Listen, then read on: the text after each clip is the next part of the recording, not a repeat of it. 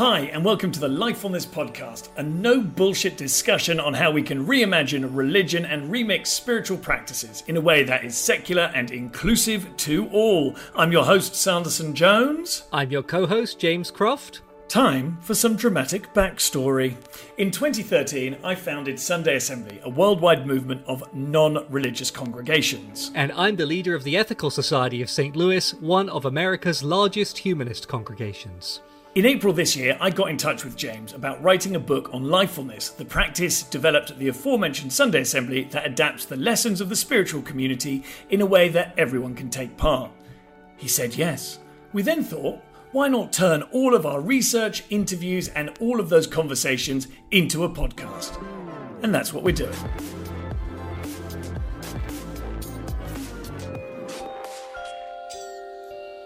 Today we're interviewing Tim Minchin, a comedian, musician, actor, songwriter, and multi talented genius. He's played sold out comedy shows at the Sydney Opera House. His songs have gone mega viral a million times. He wrote the Olivier award winning musical Matilda, and fuck off, Tim. Please leave some of the success for everyone else.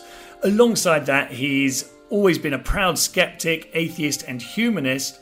In his arts and public comments, he engages deeply with why we're here, how we should live, and typically set to a banging tune. What you'll find in this conversation is a brilliant discussion on why meaning is the most important thing in the universe, why Tim thinks the universe is meaningless, a moving description of the power of ritual, and some very personal insights into the cost of fame. You'll also find Tim engaging with the positive sides of spirituality and religion more than I've ever heard. Right, I've been listening to Tim Minchin's music for ages. I was really fanboying throughout this whole discussion. And what surprised me a bit is how philosophically thoughtful he is about religion and spirituality. It was a deep discussion and a personal one, and I was so stoked by it you want to get into the conversation, so do we. But I'm just going to say one quick thing. Since the launch of the podcast, I've been saying if you want to join the Lifefulness community, go to www.lifefulness.io forward slash membership. And it turns out there were parts of that link which didn't really work properly. So it now does work. What? You've got a great podcast. You can go to that link. Uh, let's get on with the show. Welcome to the Lifefulness podcast, and uh, we are super excited to have uh, Tim Minchin with us today. This is uh, me, Sanderson, and my co-host James Croft. Hello.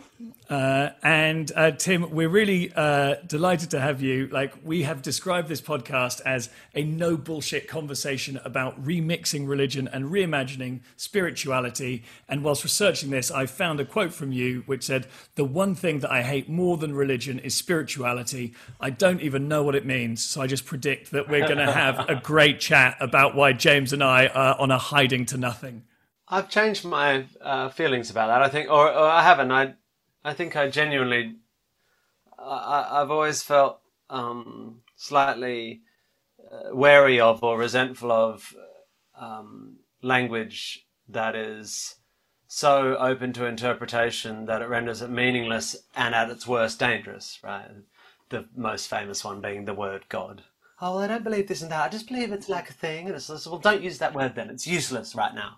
Um, and I've always thought spirituality has fallen into that and it still does a little because, of mm. course, it, hmm. it, means so many things that you feel like you should replace it with something better. However, Ooh. I, am I'm, I'm not as um, childish about that anymore. I think I'm, I think I don't mind it now. I, I'm not talking about other people, of course. I'm just talking about it for myself. Mm. I think uh, if other people use the term, you hate it. I, I'm furious. I'm furious with other people all the time, regardless. Yeah. Anyway, so yeah, we, we, I think we'll be all right. I mean, we won't. I, I'm too far away to punch you anyway. So. You do have a tendency, You're like, as long as there is a. You're in Perth at the moment. Yeah. Yeah. There's. Are you just like if there's a potential to be uh, in an area where there are large forest fires, you're going to go and move there, like Australia, California. Uh, I just try and go places where shit's burning. Uh, the first question we always ask uh, people is uh, what was the religious, spiritual, or philosophical sort of background to your childhood? Uh, I'd say we were Easter and Christmas uh, Anglicans, fading down to Christmas Anglicans, fading down to nothing. Um, and except that I went to a, a, Church of England school for 11 years. Uh, and in primary school, went to chapel sort of every morning, and uh, in, in high school once a week. And uh, the the chaplain at my school, a guy called Frank Sheehan, who's actually really very very interesting man, um, certainly not very religious, uh, was a a lovely um, man, um, and so I heard a lot of prayers and sang all the songs, but I, no one ever tried to tell me it was real or or really entered into that conversation at all, which I think is the vast majority of English people's experience and Australians that's the that was the weird thing about taking Sunday Assembly to America, and I think that's one of the reasons why Sunday Assembly sort of had to come from the UK, or it could have come from Australia, where it's just like, yeah, God, like take it or leave it. Like if that's if you want to talk about, you know, we want to come together and sort of pass that. Whereas like when we took it to the US, you know, there were people who were like coming out of cults. There were. I asked someone what her like favorite song growing up was, and she was like trying to find the great song for her to sing, and she was like, "My family didn't uh, really like any music after 1789." And I was yeah, like, "Yeah, okay." Yeah. I mean, to be fair, that was a cracking year. Oh yeah, it's never going to be never going to be as yeah, good as never the late bettered. Uh, 1800s. I mean, just list the singles that came out. Uh, and is there any when you go and look at sort of religion, either like as you understood it then or now, is there one thing that you think that sort of society at the moment could take for it, take from it, or is there like what's an idea that you think could really benefit uh, where we are now?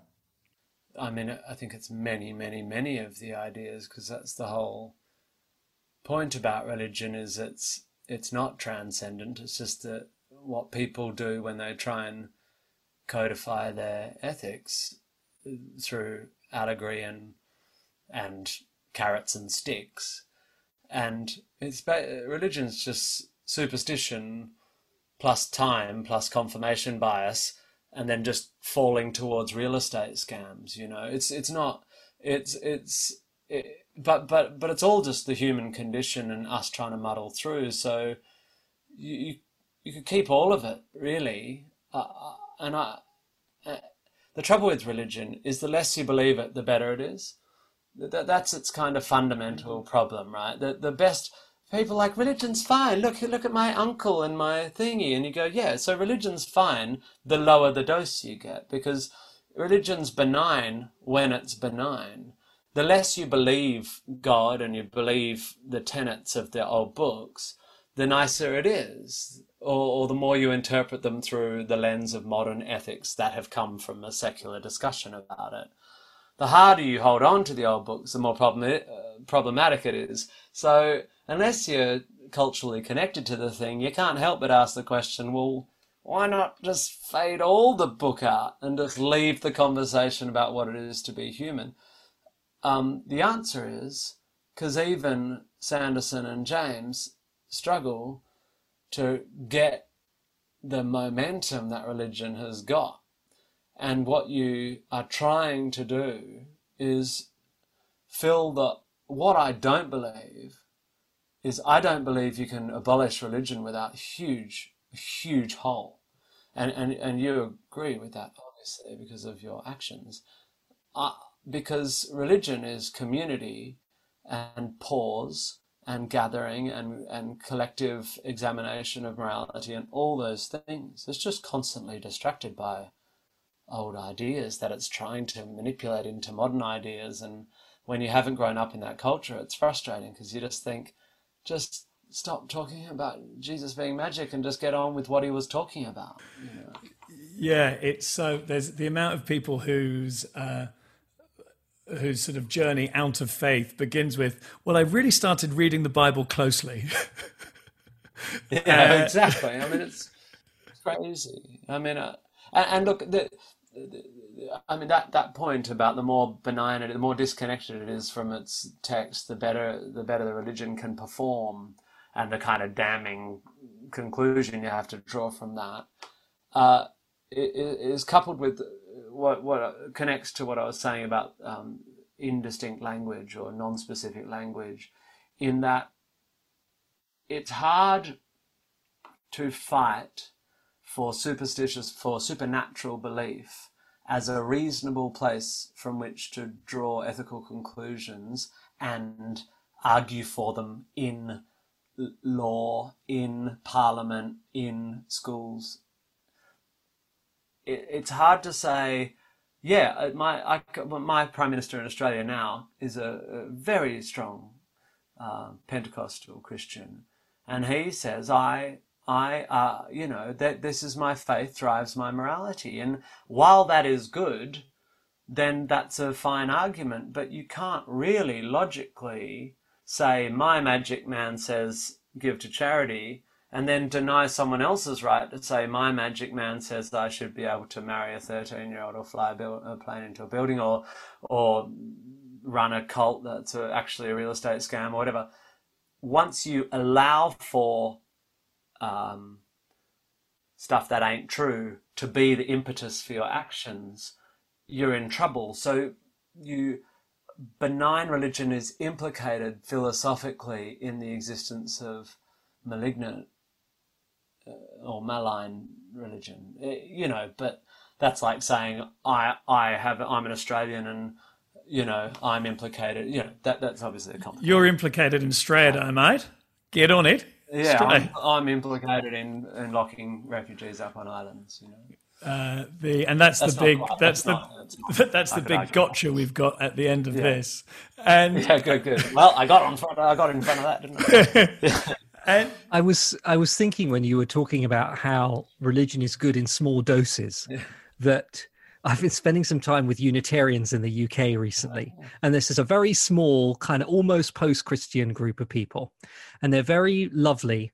And I've been going to their digital gatherings to kind of get to know them better. And they have these Bible study classes and they read the Bible and they think about it, but most of them don't believe in God and they don't believe that it has anything special in it but they're reading these passages and they they they had a session just about the really homophobic parts of the bible and what to do about it.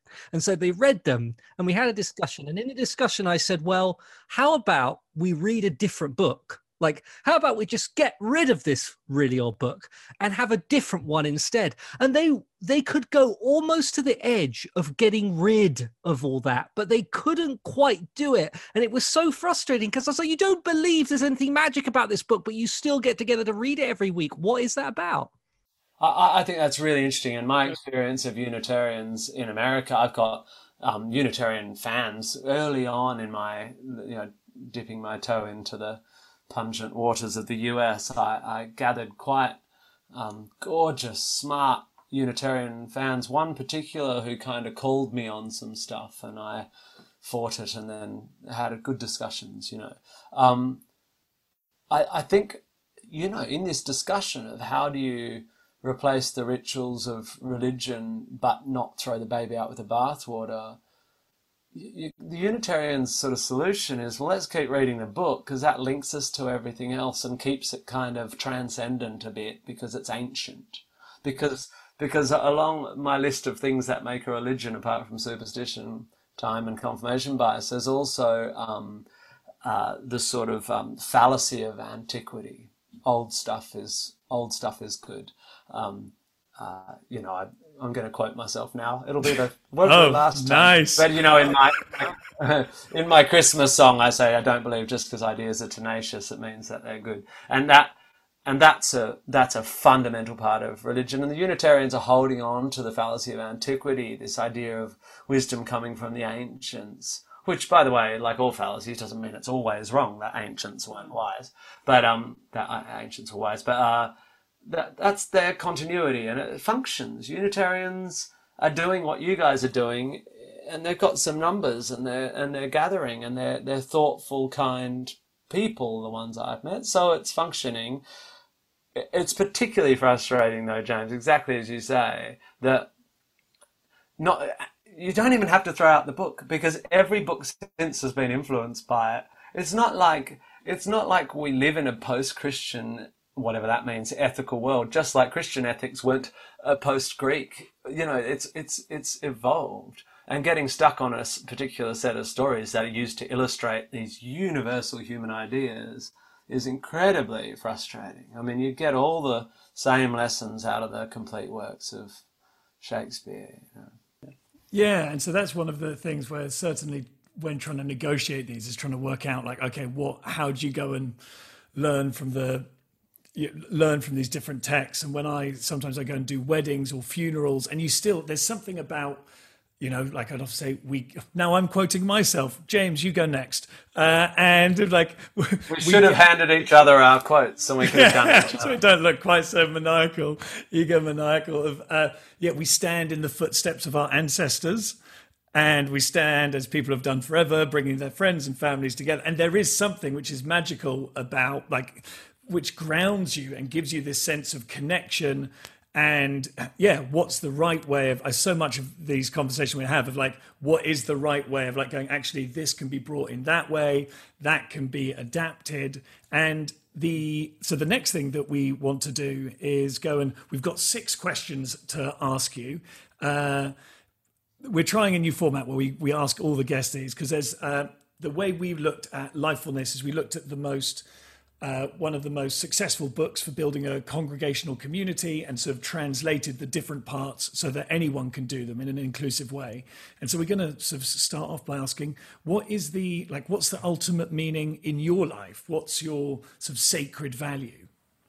Uh, um, Small question. Narrative, narrative really is what I'm coming to the conclusion of. I mean, and when I say narrative, uh, uh meaning to me is synonymous with the stories we tell ourselves. So, and and like any good placebo, knowing that your meaning is just narrative doesn't diminish its impact.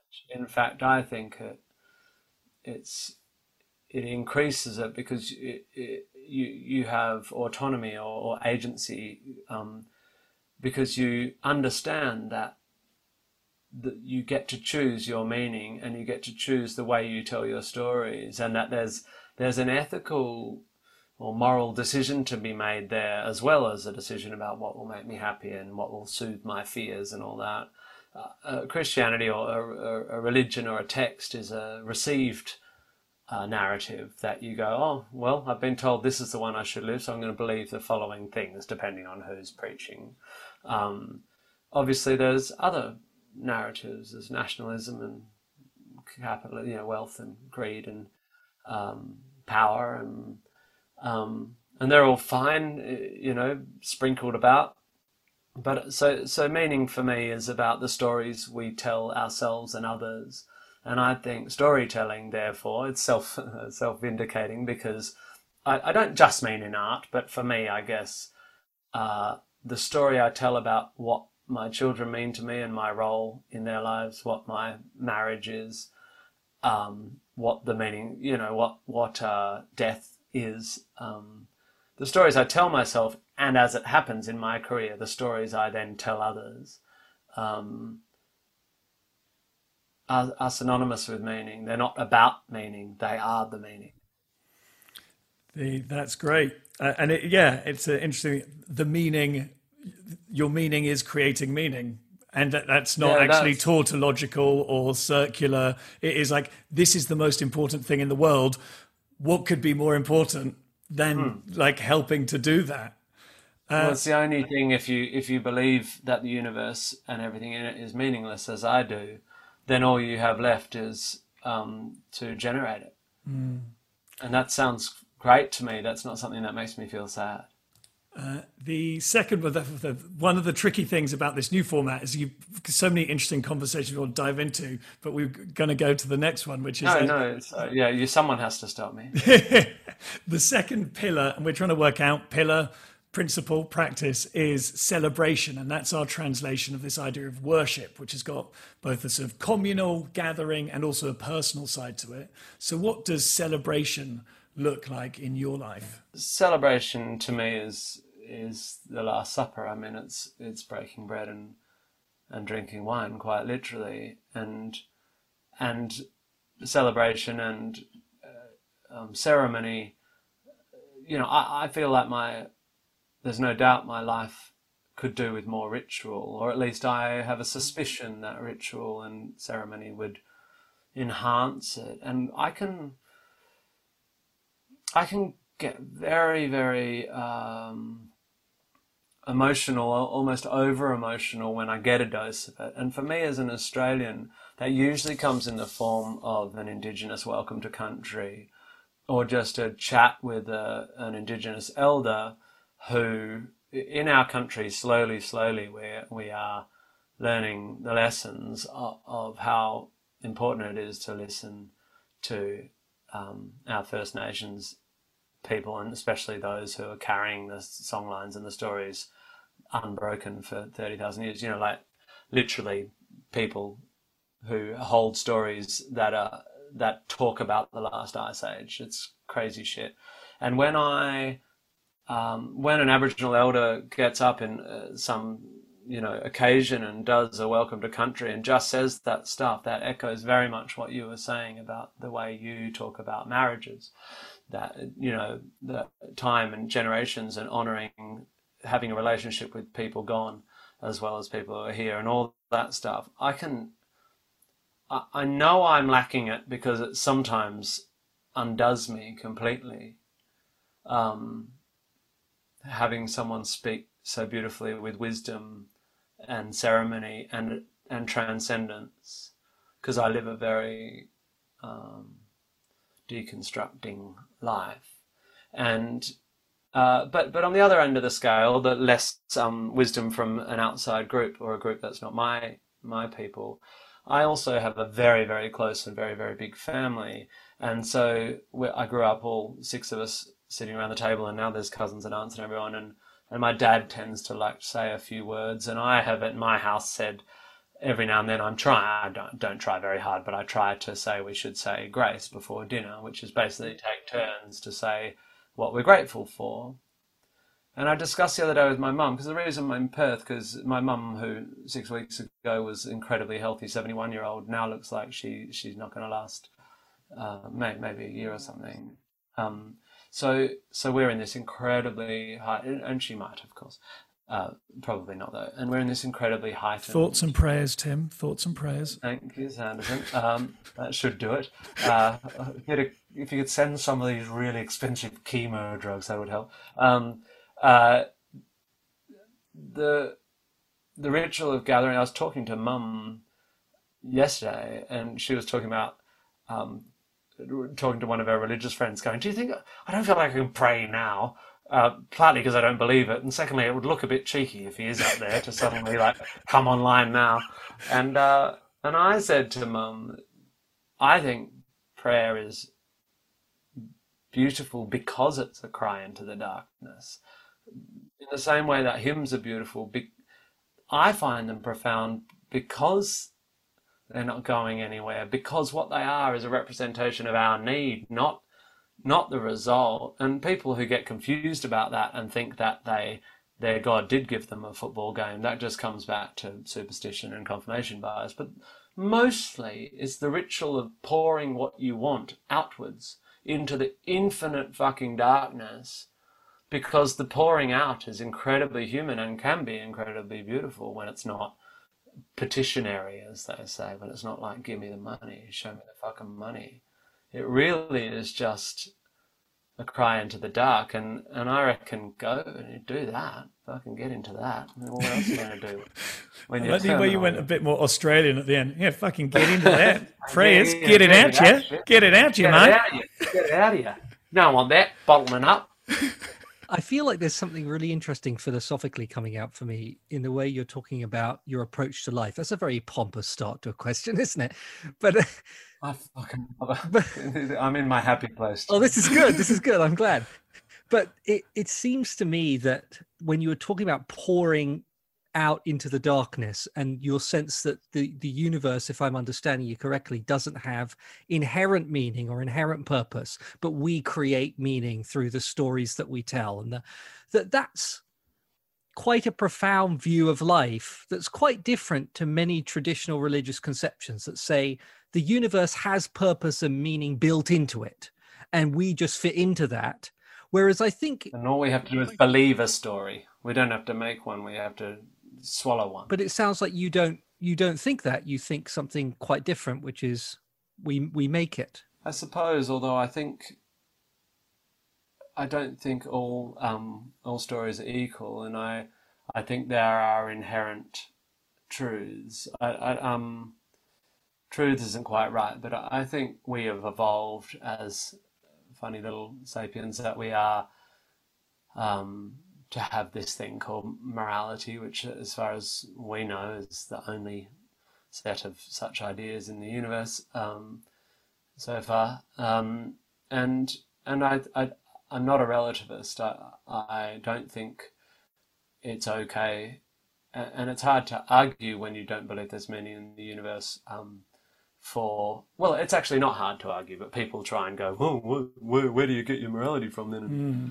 um, so so when I but Tim, surely being atheist is also just a type of religion. Is that what you mean? oh, shit!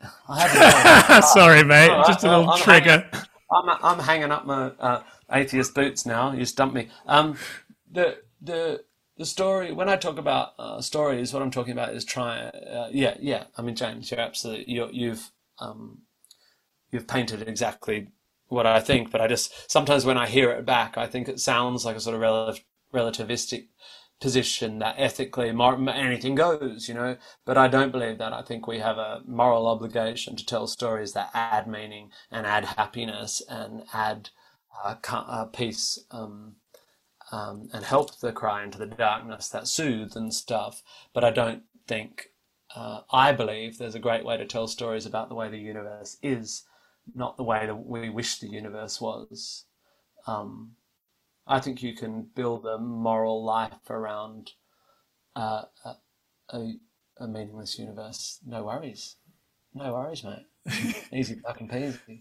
The uh, and and then the the third uh, practice pillar of lifefulness is community life, and obviously you. If you're going to think about a spiritual community, you know, you think about the community. Like, what does community life look for you? Um, well, this is my uh, this is where I struggle probably because um, of transience and fame. Uh, I'm not hugely transient, and I'm certainly not hugely famous, but I am.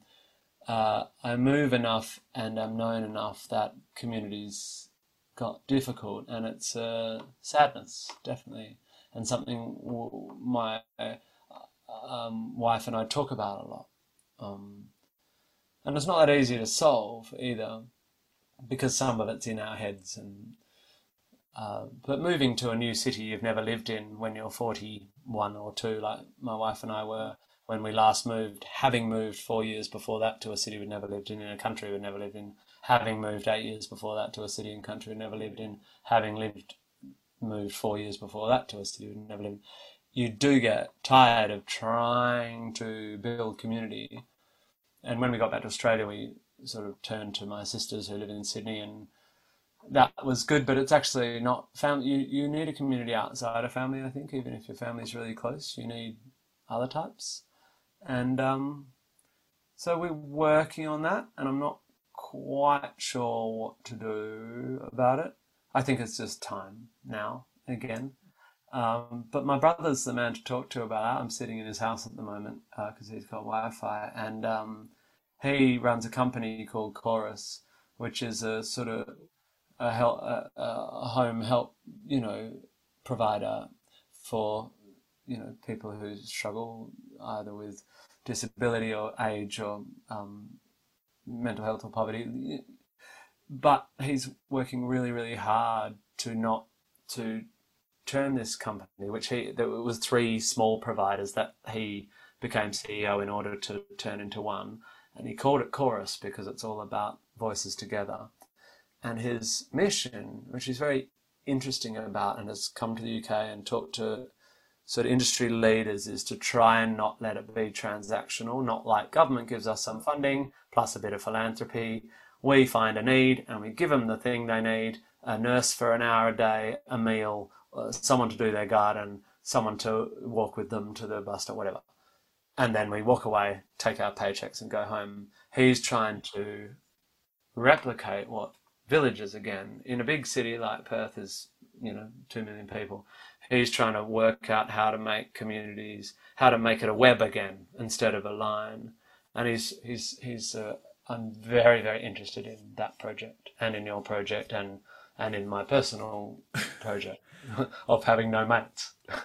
I would uh, totally love to speak to him as well because that is, you know, there's some yeah. really interesting research in Susan Pinker's book, The Village Effect, which is yeah. all about like the how much uh, you know when uh, religions say you can get cured of cancer it's like well not actually by coming up at the front but if you are part of a tight community that definitely has an effect outcomes and, are hugely better and, and they had this and...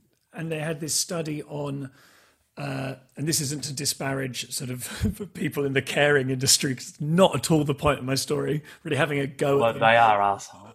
yeah. Oh, oh, really interested in wiping people's asses? Mm, what sort of sick fuck would do that? Care about my grand, do you?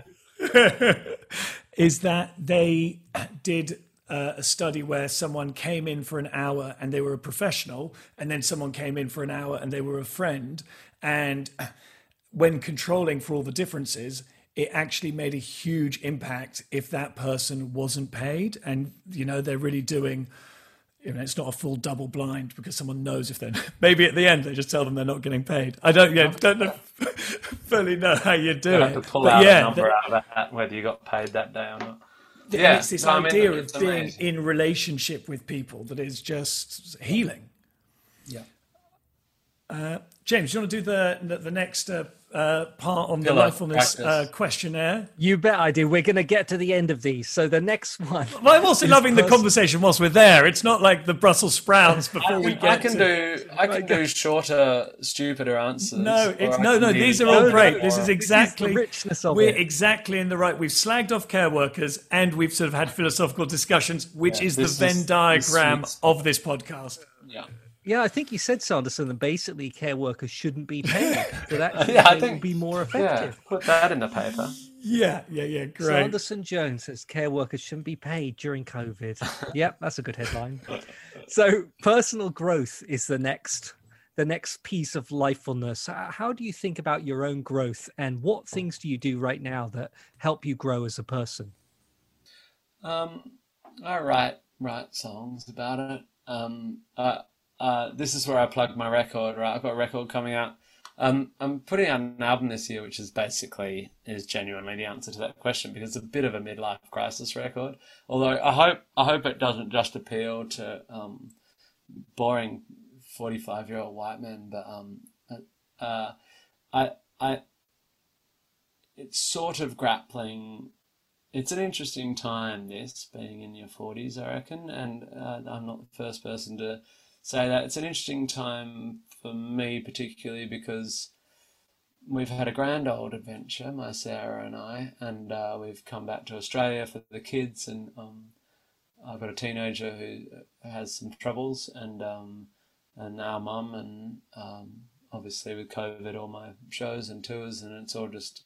And I just lost a really close friend of mine, Andre, who's the producer of Matilda and uh, he dropped dead very quickly a few weeks ago, and my tour manager dropped dead on the last day of my last tour, and it's just been really like I am the most privileged fucker in the world and have had the luckiest run, but by any measure, it's been a like for so many people this year, but in a sort of particular set of ways, an interesting six months, and um, I find myself fine I find myself really, really fine actually. And the reason I'm fine, sorry, this is a digression, but I suppose maybe there's something someone will hear in this. Um, I think I'm fine because I love my work and can um, keep going. I think I'm fine because I've spent the last five years meditating on death and the passage of time. Just interestingly, with Groundhog Day the musical, and I'm just fucking name dropping my work now, but my my TV show that I made, and this interestingly, I seem to. It's almost like I've been prepping, just because as you get older, you start thinking about these things. And finally, what's the point in having privilege if you can't apply it when shit gets tough? And coming back to the narratives I tell myself, that's a story I'm telling myself at the moment. I have this beautiful mum, this beautiful dad who gave me this incredible upbringing. I have a gorgeous family. Um, I've, I've had a very lucky career, so I'm, I'm not, you know, going to be on the bones of my ass. What is the point in having all that if you crumble when the going gets tough? And that's what I say to myself, and it functions, you know. So to come back to growth, I guess I'm going through some stuff that is making me, for the first time, have to go. Well, what are my resources? It's all. It's easy to be happy when you, you know, your musicals on the West End and your mm. kids are all happy. Tell me about it. You know, yeah. yeah. Uh, we so, can all relate, so, Tim. so, yeah, yeah, classic.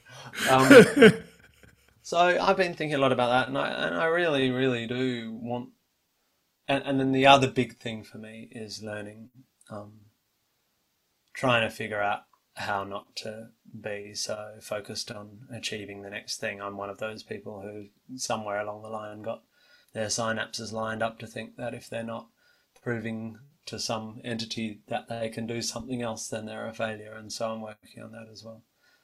That's not a very broad answer. I guess I'm just. Have you made any progress on that one? Because I could, I could really use some help with that. yeah. Um, no. Hey there, I thought I would uh, interrupt that great content for some more great content. And what I want to tell you about is we are doing a Lifefulness podcast launch competition, and we've got some awesome prizes to give away. If you go to lifefulness.io forward slash podcast, uh, there is a box there, and what happens is if you go and share the podcast, if you go and send it to your friends, if you go and like our Facebook page, and a whole host of other things, then you get one entry into the competition. And there are some awesome prizes. There there's a personal development workshop by James and I. There's a workshop for your company. There are talks which we will be willing to do in your company, your community, or your not for profit. Yeah, we would love you to support this by getting the message out there. So, what you do is you go to www.lifefulness.io forward slash podcast. And if you're able to share this, then you might get one of those super, super good prizes. So thanks so much. And without further ado, after sort of injecting some little extra to do, back to the podcast.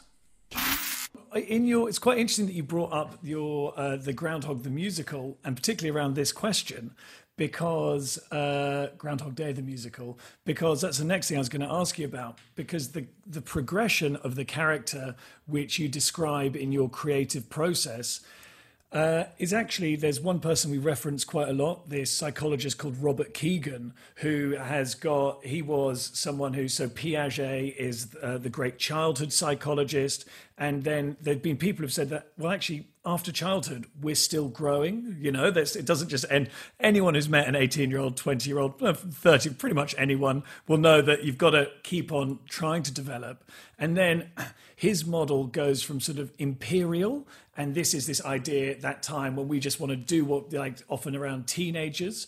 And then, and then there's this thing where uh, when you wrote about it, it's like uh, human happiness requires a, a level of acquiescence and desire not to be all powerful. I was like, oh, that's interesting. And the then word acquiescence that... was on top of the whiteboard for that period of Groundhog Day, the musical. Yeah. Uh, and then in the socialized one, that's often, as you said, uh, this, that's the next stage of his uh, adult development. He says about 58% of people are there. And that's like often high achievers can be there because, you know, what uh, who are we doing that for like what's going to happen how many pats on the head do we need yeah, yeah. and then All the self author and the self authoring one is when you said that uh, is this idea that it's actually about what we bring to the life that we're living now. And uh, this, when you said uh, the musical lands, hopefully not too heavily on the central idea that Mr. Rubin buried in this amazing film script Happiness requires that you change the way you see the world rather than constantly aspiring to materially alter it. And there's the next one called Self Transforming. And I didn't see the musical and only read those parts, so I don't know how much it applies to that fifth part.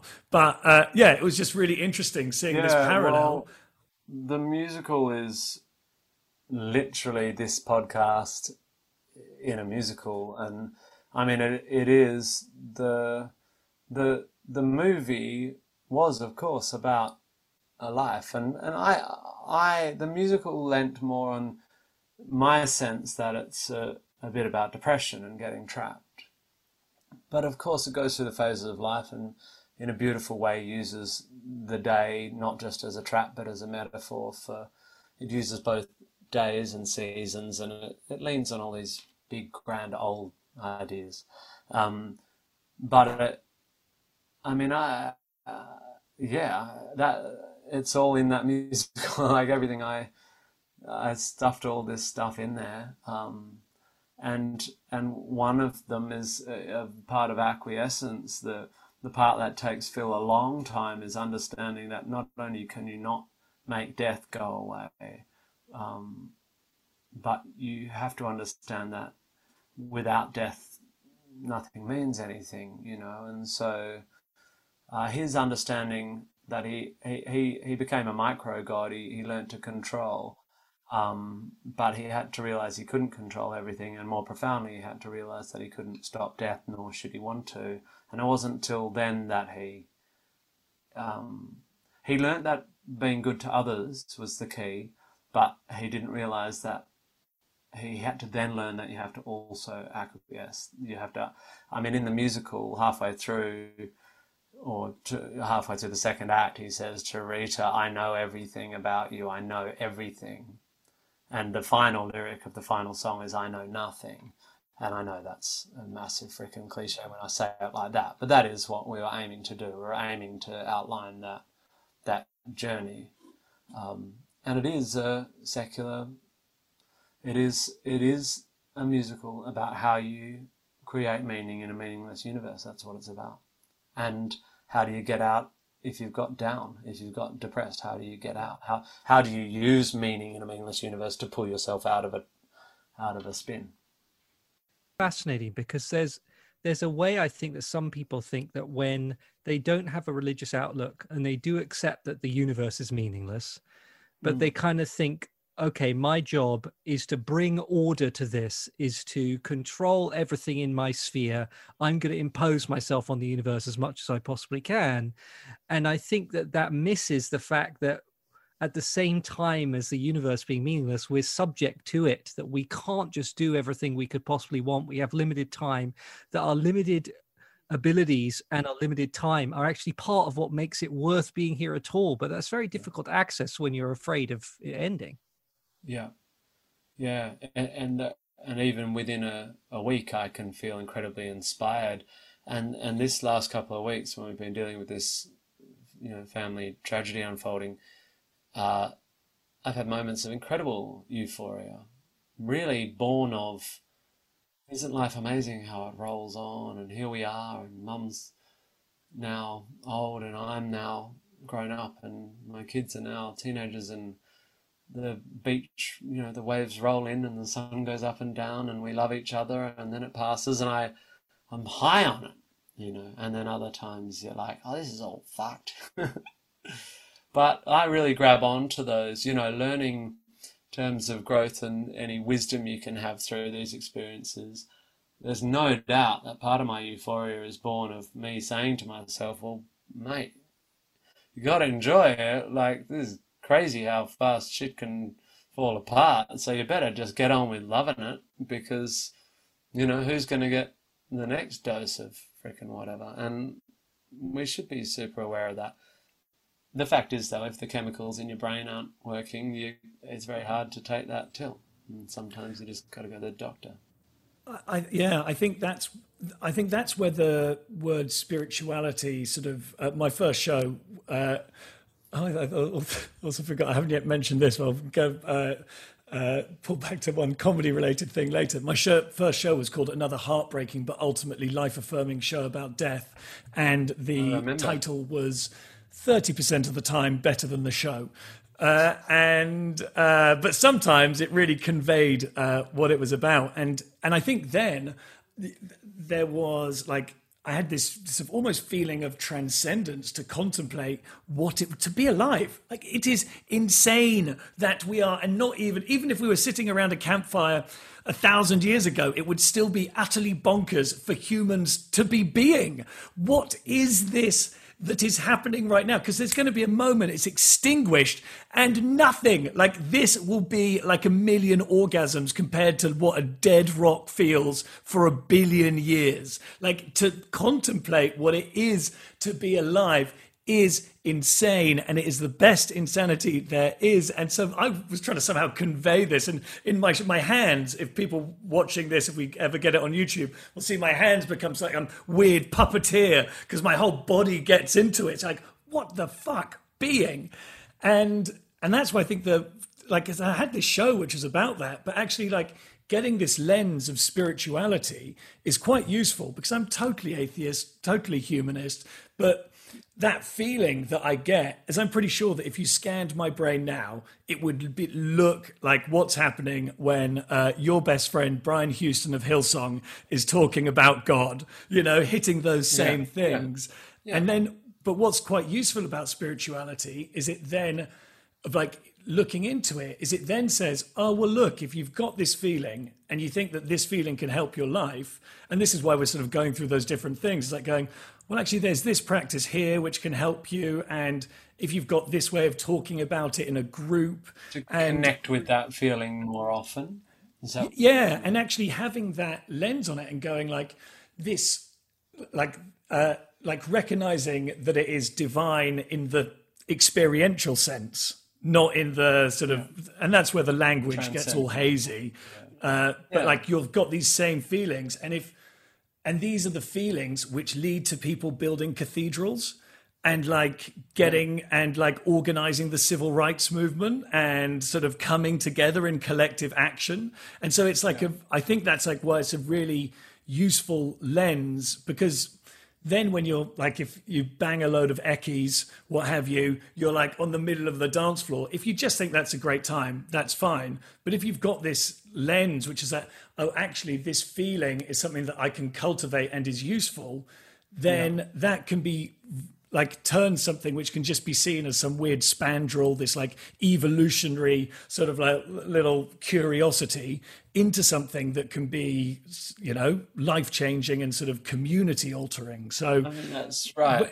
I do also think two two things came to my mind. One is Mark Watson hearing you do that rant about how everything's amazing would have a panic attack.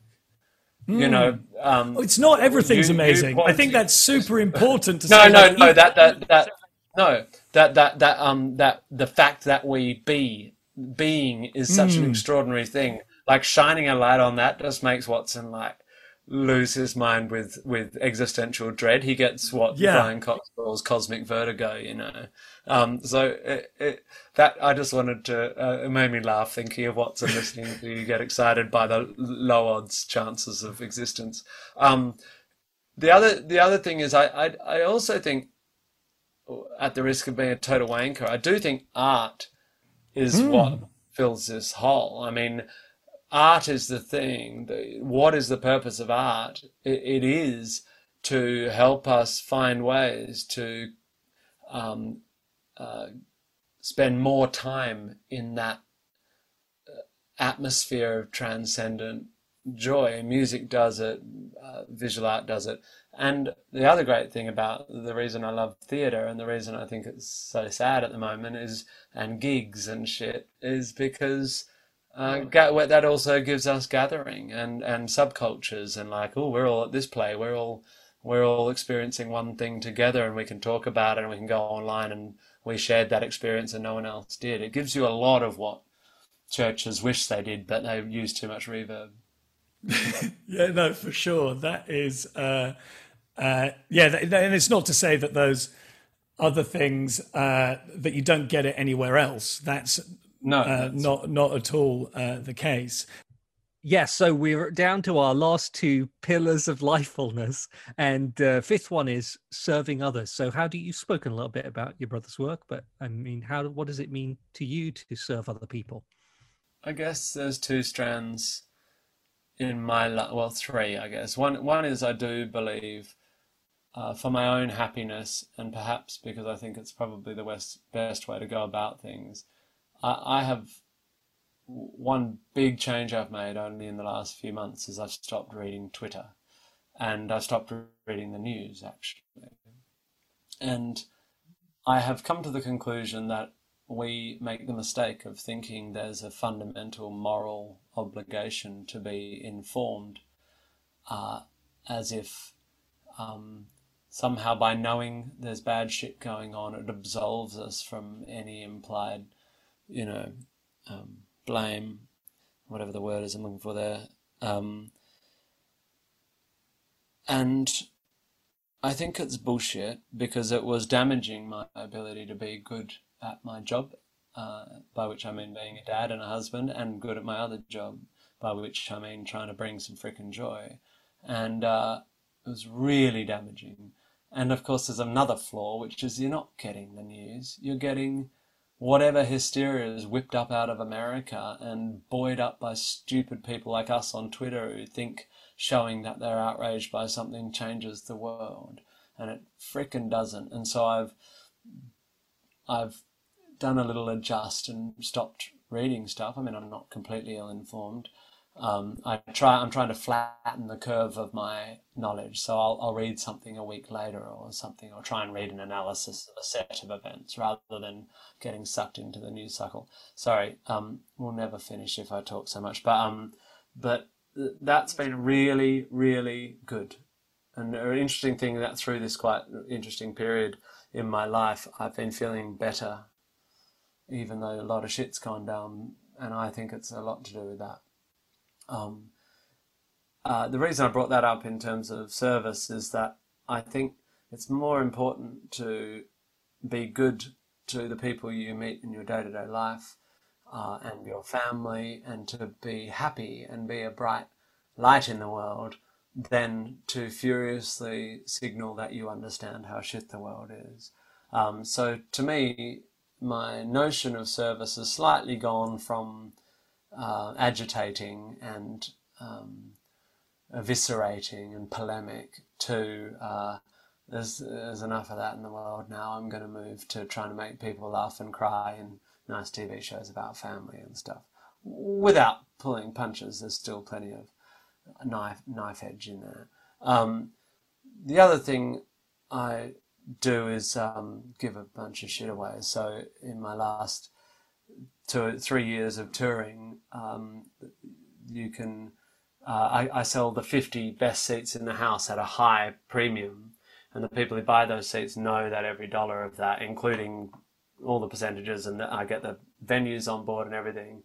All that money goes to a charity in the town that we're playing in, or in the case of England, because there's too many towns and it's too complicated, we split it between uh, an adoption charity and a mental health charity. And so we're giving away 10,000 bucks a night uh, when I tour. And I think that's good, but I also think it's me buying my way out of um, guilt and all that. So I'm aware of uh, the selfishness of philanthropy. Um, but I do that as well, and I talk about it openly and unashamedly. And I wear the T-shirt of the charity on stage for the encore, and I talk about it.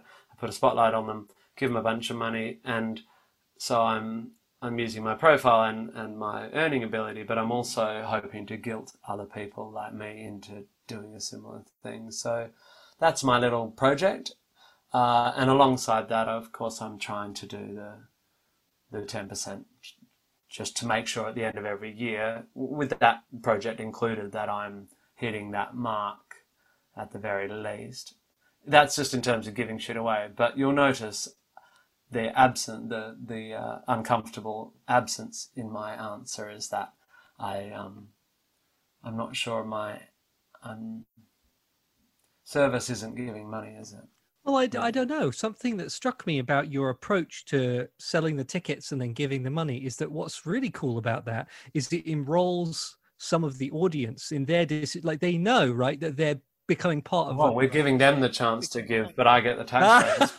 it's ingenious, but there is something about creating a community yeah. of giving. There, you're not just giving giving stuff away. You're encouraging others to participate. Without a doubt, it's a great feeling.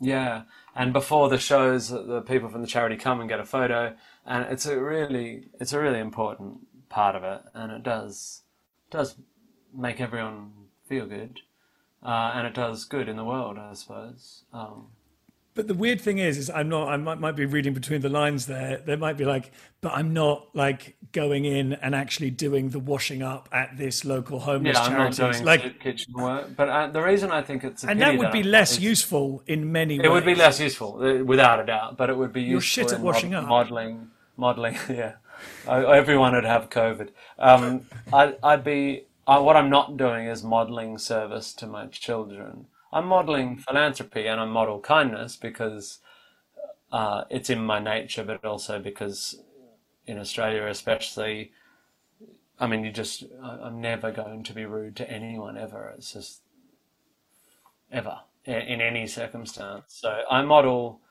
uh, politeness uh, and kindness, and especially I model kindness to people with less power. So people in service and all that.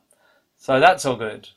I mean, I, I, I, I feel I live a pretty, like, I, I complicate myself with philanthropy and making art that changes people, and that all makes me feel good, and I feel good about that. But it's a pretty, I basically do what I want because I like making shit and I like people clapping me, you know. So it's pretty, pretty bullshit. I mean, that is, it's a mitzvah giving uh, giving joy. Um, yeah, yeah. Blessed are the writers of sort of sharp five minute satirical songs, for they yeah. shall inherit the earth, which is in one of the sort of apocrypha, I believe. Yeah, and then give ten percent of it away to the less meek. the uh, and the the last one in this is that like one of the great things about being part of a spiritual community of a congregation is this idea that if that what I'm doing here leads to the world as it should be and this uh, idea of like changing the world. Where do you see this uh, you've said you've taken a step back from activism but what does sort of changing the world mean for you at the moment? Well i think it's more that i've really thought what is useful. Um, obviously if i see something that I think I can make a change in using a comedy song, and that sounds ridiculous, but it, I have. You know, there's been moments. Cardinal Pell. Oi, oi, oi! That is a great the, song. Yeah, it, it had a big. You know, I wrote a song that required a response from the Vatican um, and several court cases. You know, so it's not totally unimpactful, but I, I think I do think. Um, I think this what this discussion we're having, I mean, basically in the last few years, shamelessly sounding like a total wanker, I've basically gone everything I want to do. I want to be contributing to the project of helping people find meaning in a meaningless universe. Right, this is a phrase I keep using because I've thought about it a lot. And so I'm going to talk about my work again because I don't have any other framework.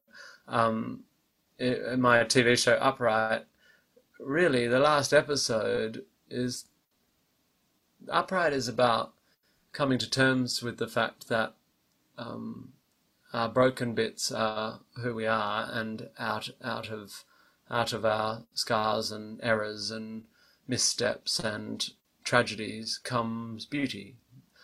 Or to put it the trite way I've been putting it when I'm talking about the show, your um, the sh- the shit of your life is the fertilizer for future flowers, right? So Upright's all about a guy who can't forgive himself for making a mistake, and the the journey back home is a journey towards that self forgiveness or whatever. And um, and so I guess what I'm saying is I'm now a, a wanker. I, I I'm now I'm now rather than trying to rail, I'm trying to be wise, and I'm trying to make funny, in, entertaining and moving art that uh, is accessible and helps people, uh, holds a mirror up to people in a way that enhances their lives. And um, and, and the reason I'm talking about Upright is because I, it's my favorite thing I've ever made. You know, it's it it every day I get all these things with people reflecting on what that show made them think about, and it's uh, so I, I feel alright. I I don't think any particular work of art particularly changes the world, but every work of art is is a drop in the ocean of culture, and without culture, we're fucking nothing. So, I guess that's all I can say to my work is I'm sticking my. I, I, I don't think I'm the least qualified person to offer a drop in that cultural sea. You know, it's a I've pretty bold practice. claim, Tim. I, I, agree I with it. I got I, I, I got fast fingers. Some people don't. But I remember I, I have this really strong memory. The the only time I've ever seen you perform live was at the Reason rally, where I oh, was yeah. on the edge Jesus of probably Christ. the uh, I know right the only ever atheist mosh pit, which happened a little later when Bad Religion performed. But I remember you performed the Pope song, and I hadn't heard it at that point, and I noticed the reaction that it got from this huge crowd of people. The Reason Rally was a big atheist, like mega rally in Washington, D.C.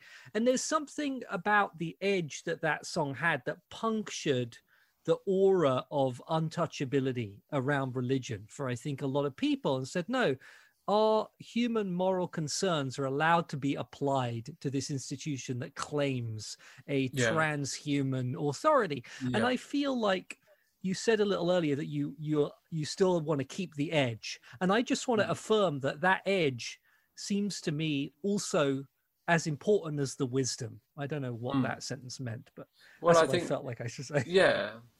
Well, I think I hope I I'm accumulating more tools, more skills. I'm I'm like going through the VR video game of life and turning over boxes and picking up tools so I can, you know, do battle with bigger and bigger dragons. But I, I also think there's a time in your life for being a soldier or or a satirist or a freaking spoilt loudmouth fuck or whatever, and and it has to suit your feeling. And, and I get, of course, every day I get people going, "Oh yeah, I liked you when you were funny, and where's your comedy? You fucking."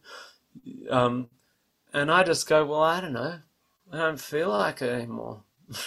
I didn't. I was never very interested in comedy. I really liked that period, and I really, I still when I get up on stage, I, it's still comedy. I I can't. It's just my mode of communication. But I just, I'm just not that. I did it. I did some funny songs, and I kind of took that form to a place where I never dreamed I could take it to orchestras in the Royal Albert Hall playing fuck the motherfucker to tens of thousands of people, and I don't know. I thought, okay, that's that. I sort of felt like I'd done it, and, and really I do. You I can't top like, that, can you? Well, you, I've written a lot of satirical songs and fiddled with the form and been as you know put a lot of words into very short spaces of time for a lot of years, and in the end, people will be like, "Oh, that's that's what he does. He does that thing," and I'm like, I'm not interested in that. I, I I'm obsessed with not not letting people think they know what I'm going to do next. That's my ego. This uh, brings it back to a. Uh, I think the last time we gigged together was at the Union Chapel, and it was must have been maybe 2011 or 10. With, uh, the with Josie and, Kits and Kitson. Yeah. Uh, with Kitson, that. Yes, with Kitson. Daniel Kitson closed it and uh, then yeah. oh no, he emceed it. You closed it. Oops. Uh, and then uh, I was going to say, Kitson doesn't close for me. Mate. He might be much better than me, but he's not more popular. it was all going so well until one final faux pas, and that's oh, yeah, when the first time pas. I you did your cheese song, and uh, and this song both uh, points to the quality of your uh, songwriting and the dangers of satire. And it meant that I had to retire my cheese song, which I had been doing. It was a cheese rap got ricotta nerve, going to get you what you deserve, except various things like that. What had made it maybe not the ideal starter in a comedy career? I can't believe I entered quite a lot of new act competitions doing this. All I can say is it was a different time. It was a different time. I was watching too much South Park and uh, you know we're we're all sort of uh, inventing on the fly. So uh, hey, we're getting that's it. We've got to the end of it. Uh, you have already. Is there a specific thing that you want people to go and have a look at? Uh, to go and you've mentioned upright. And by the way, you've got a far bigger mouthpiece than any of this has. But I always feel that I should ask anyway. Oh no, I don't. I I really like this chat. I mean, I'm I aware I, I, talk too much, but I suppose it's kind of become my job as it is yours. Um, no, I really and honestly, I this talk is it's it's kind of it's what I do now, and I I I sort of feel like it's must be boring to a lot of people, but I um, it's not to a lot of people. I think one of the great luxuries of being an artist, or uh, you know, a sort of philosopher comedian is you actually just have time to do this because this is what you do. And what you realize, you think, well, everyone at our age is having these thoughts because they're the thoughts you have when you get to this age. But you, one fails to take into account that most people just don't have the luxury of the time to read the books and, you know, navel gaze. And so, so I think especially with men, uh, I think uh, with mental health and stuff, it's really, really important that there's some people out there banging on about meaning. Um, I think it's appropriate, and I think what you guys are doing is, I'm incredibly intrigued by it, and uh, and um, wish I could be more involved. I mean, when you first started doing it, I wanted to be involved, and life took me away. Uh, the well, look, thanks so much. It's very uh, nice for you to say so. So, uh, yeah, thanks to everyone for listening, and uh, yeah, thank you so much, Tim. It was great. Pleasure. What an awesome chat. Thanks so much, Tim, for that. It was really amazing. I'm recording this in the sitting room whilst my wife is uh, feeding little Ragnar to sleep. And yeah, just really excited to be releasing that podcast tomorrow because, to my mind, that conversation got to the heart of what we're all about at the Lifefulness Project like a, a really serious look at what religion does give people. And then you. undoubtedly heard it, but I just loved it when right from the get go, Tim was talking about meaning because meaning is the thing. Uh, you know, that, you know, he put it so well, like he wants to, like his meaning is creating meaning. And it sounds circular, but I mean, that's because meaning literally defines what is important to us. And no matter how much time you concentrate on it, then it's going to reward you. Uh, you know, to the same proportion. Uh, and anyway, at the end of the podcast, there's always a moment when I talk about the Lifefulness community because this podcast is, you know, a stepping stone to building a real connected community of people and also how the Lifefulness project is going. Uh, it'd be awesome if we had some sound drops to be like, the Lifefulness community, but we don't, so we just have that. Uh, and look, as I said at the top, that uh, link now works. Uh, www.lifefulness.io. Use some money forward slash uh, membership and then you can go and apply to uh, be part of the small groups that we're launching. And these small groups are sort of part discussion group when we're going to discuss these really meaty conversations which come up in the podcast which are so central to how we live. Like the week before last it was finances. This time it's sort of meaning. Uh, but the amazing thing about small groups is that's a long-term commitment. There'll be a sort of support unit, accountability team, uh, inspirers in chief, and a, a, sympathetic ear. And so go to www.lifefulness.io, you my life, uh, forward slash membership. By the way, it's just .io. Uh, and then you can apply. We're going to be starting them small uh, in digital small groups, but then yeah, one day we hope that it is as easy to find a Lifefulness community where you are as it is to find a yoga studio or mindfulness class. And yeah, so yeah, it was a good week for the Lifefulness Project. Like we've launched the podcast, we're sort of trying to plan our workflows and just really loved all the feedback from people. Thanks so much for rating and reviewing and all of those things. And yeah, just really appreciate the sort of ideas that we're bringing. Uh, the sort of on the like these are always at part what's happening in the this Project, part sort of uh, what's happening with me and seem to be finding some new ways of working with my ADHD. I had like a, a real insight around Google calendars today, which is a bit embarrassing, but you know, that is the stuff which, like, to me, just makes such a huge difference in my life if I, you know, like I've got this work that I love doing and, you know, it's, you know, people appreciate it, but it's so often the sort of logistical and the doing side of things, which, uh, uh, the way my brain works uh, can sometimes be a bit complicated. And so that's, you know, that is quite a big thing for me in terms of, you know, actually feeling that it is under control. So, yeah, that's where uh, we are at the moment. Uh, and so, this is the time that we get to the uh, credits. So, I want to say thank you so much to the amazing Tim Minchin.